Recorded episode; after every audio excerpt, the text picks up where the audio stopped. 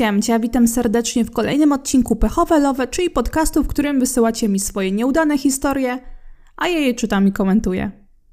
Mam nadzieję, że przyjemnie spędzacie ostatnie dni lata, bo za chwilę już jesień, ale powiem wam, że w sumie to nawet się na nią cieszę, bo trochę tęskniłam za takimi wieczorami z kocykiem i herbatką.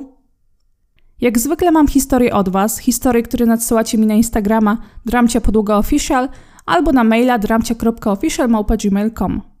A zatem przejdźmy już do waszej historii i posłuchajmy, co wam się przytrafiło. Jakiś czas temu na pewnym portalu randkowym dla osób niepełnoletnich, mam czternaście lat, poznałam pewnego chłopaka.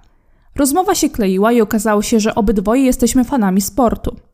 Trzeba podkreślić, że ja mieszkam na wsi, a on w mieście, jakieś piętnaście kilometrów ode mnie. W końcu on zaproponował spotkanie w jego mieście na basenie. Nie było to najgorsze, bo obydwoje umiemy pływać, ale to była nasza pierwsza randka i byłoby to bardzo niezręczne. Ale on nalegał. Od zawsze miałam problem z asertywnością, więc po jakiejś pięćdziesiątej próbie skończyły mi się argumenty. Tata zawiózł mnie o umówionej porze i zapoznał się z tym nowym chłopakiem. Zostawił nas i poszliśmy do kasy. Każdy zapłacił za siebie i poszliśmy do szatni. Dla mnie było super niezręczne pokazywanie się w samym kostiumie kąpielowym przed nim. No ale dobra. Dopiero kiedy weszliśmy na basen, zaczęły się problemy. Kiedy tylko weszliśmy do wody, on zaczął wskakiwać mi na plecy i się na mnie wieszać. Ja miałam takie iks de i pytałam go, co on robi, ale on mówił, że tak zawsze robią pary.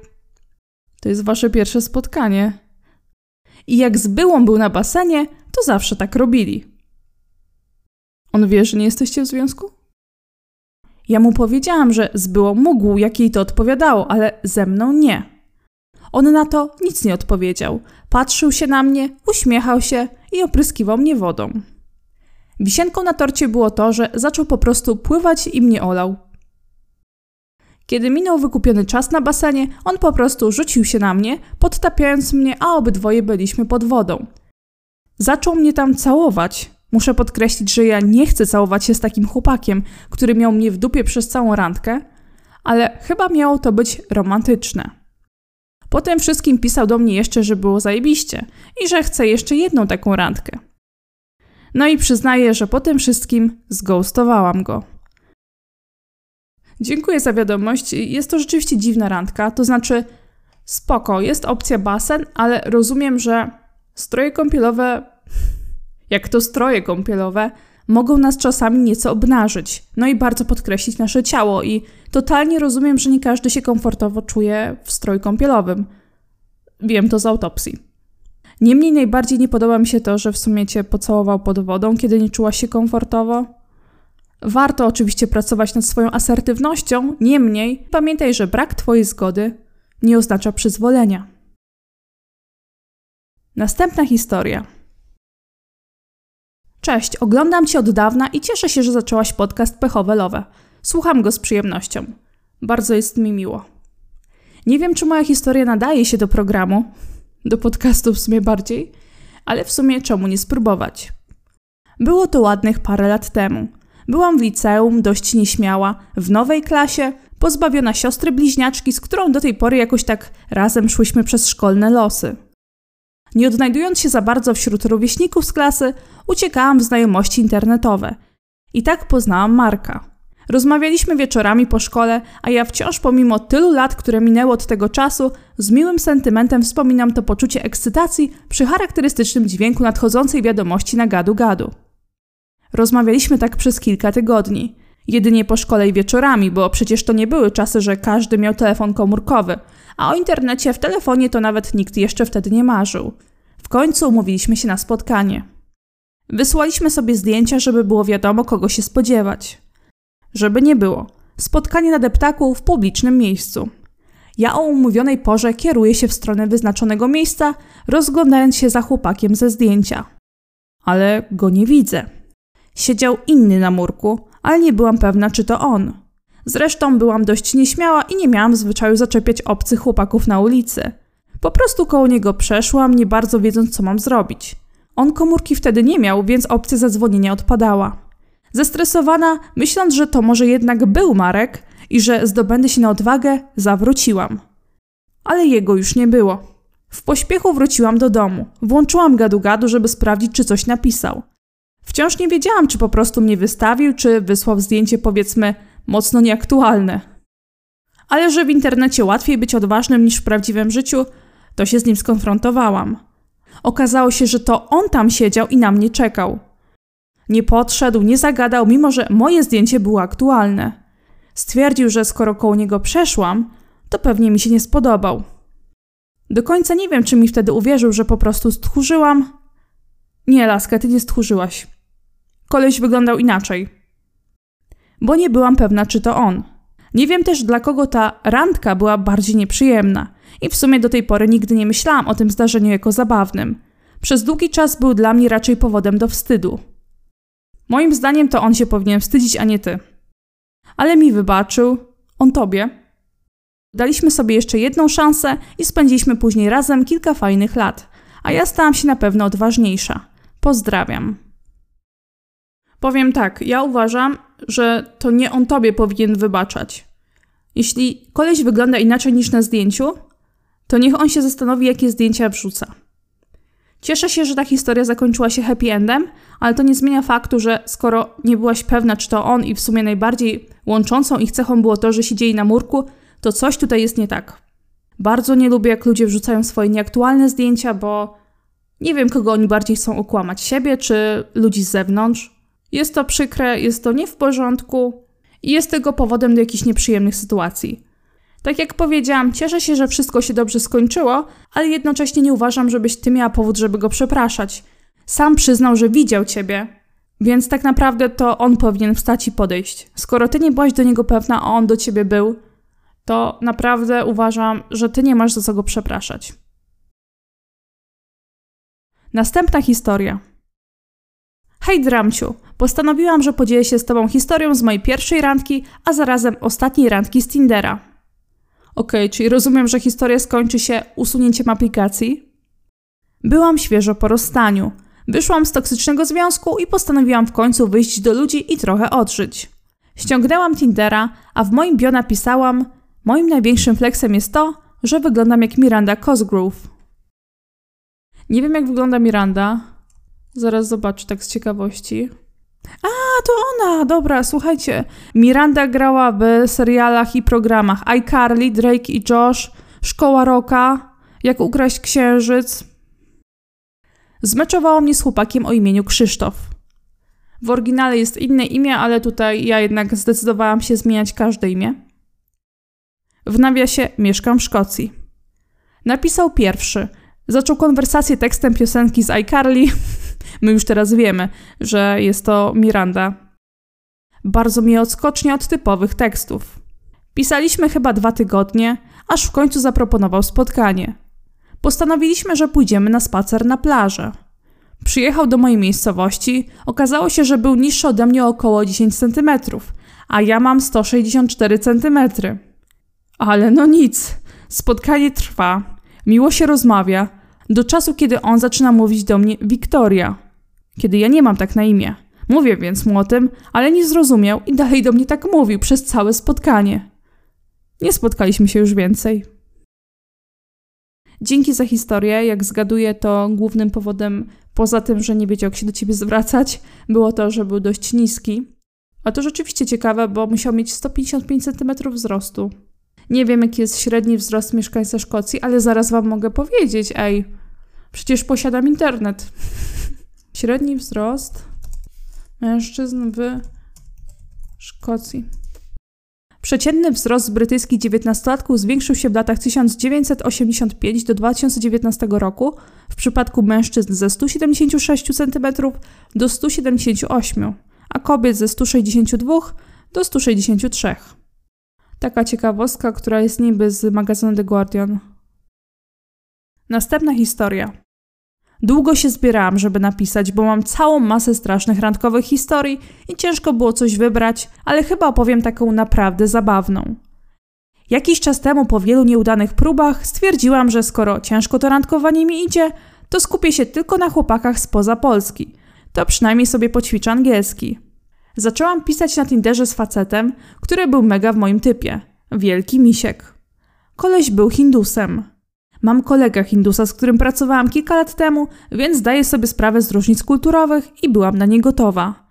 Ale nie na to, co miało nadejść. Nawet napisałam do tego kumpla przed randką, że idę się spotkać z facetem z jego stron i dostałam kilka rad. Pozwolić za siebie zapłacić, nie iść od razu z nim do domu. I tak bym nie poszła. To był moment lockdownu.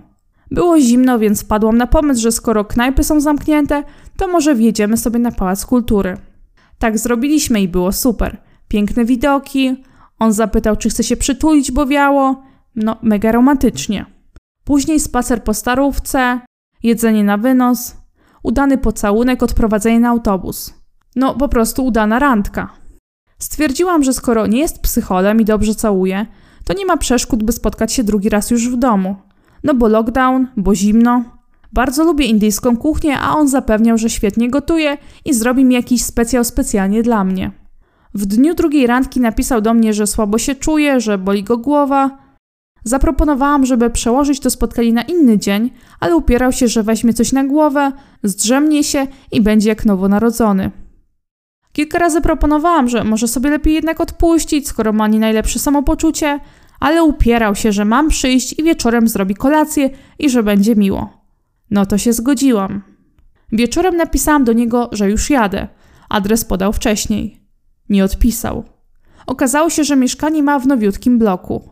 Wspomniał, że mieszka w nim sam i raz w tygodniu ma panią sprzątającą.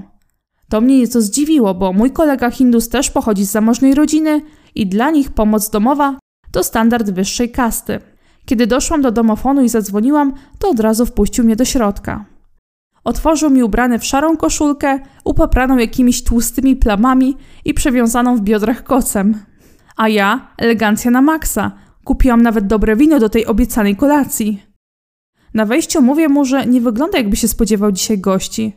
Zaczął mnie przepraszać, że źle się czuł, że poszedł spać po południu i wybudził go dopiero dźwięk domofonu. Weszłam do środka i to, co tam zastałam, również nie sprawiało wrażenia, jakby na kogoś czekał. Dosłownie jakby coś wybuchło. Ubrania składowane na krześle, na podłodze, na kanapie. Wszędzie brudne, zaschnięte naczynia. Po prostu syf. Mega syf.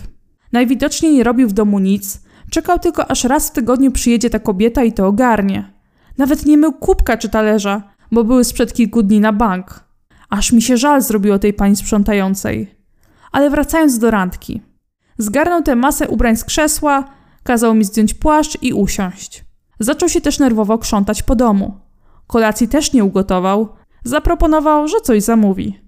Na ten widok mówię mu: przecież tyle razy ci powiedziałam, że skoro się źle czujesz, to możemy to przełożyć, że ja idę do domu, odezwij się, jak się lepiej poczujesz. Oczywiście zaczął mnie przepraszać, błagać, żebym została.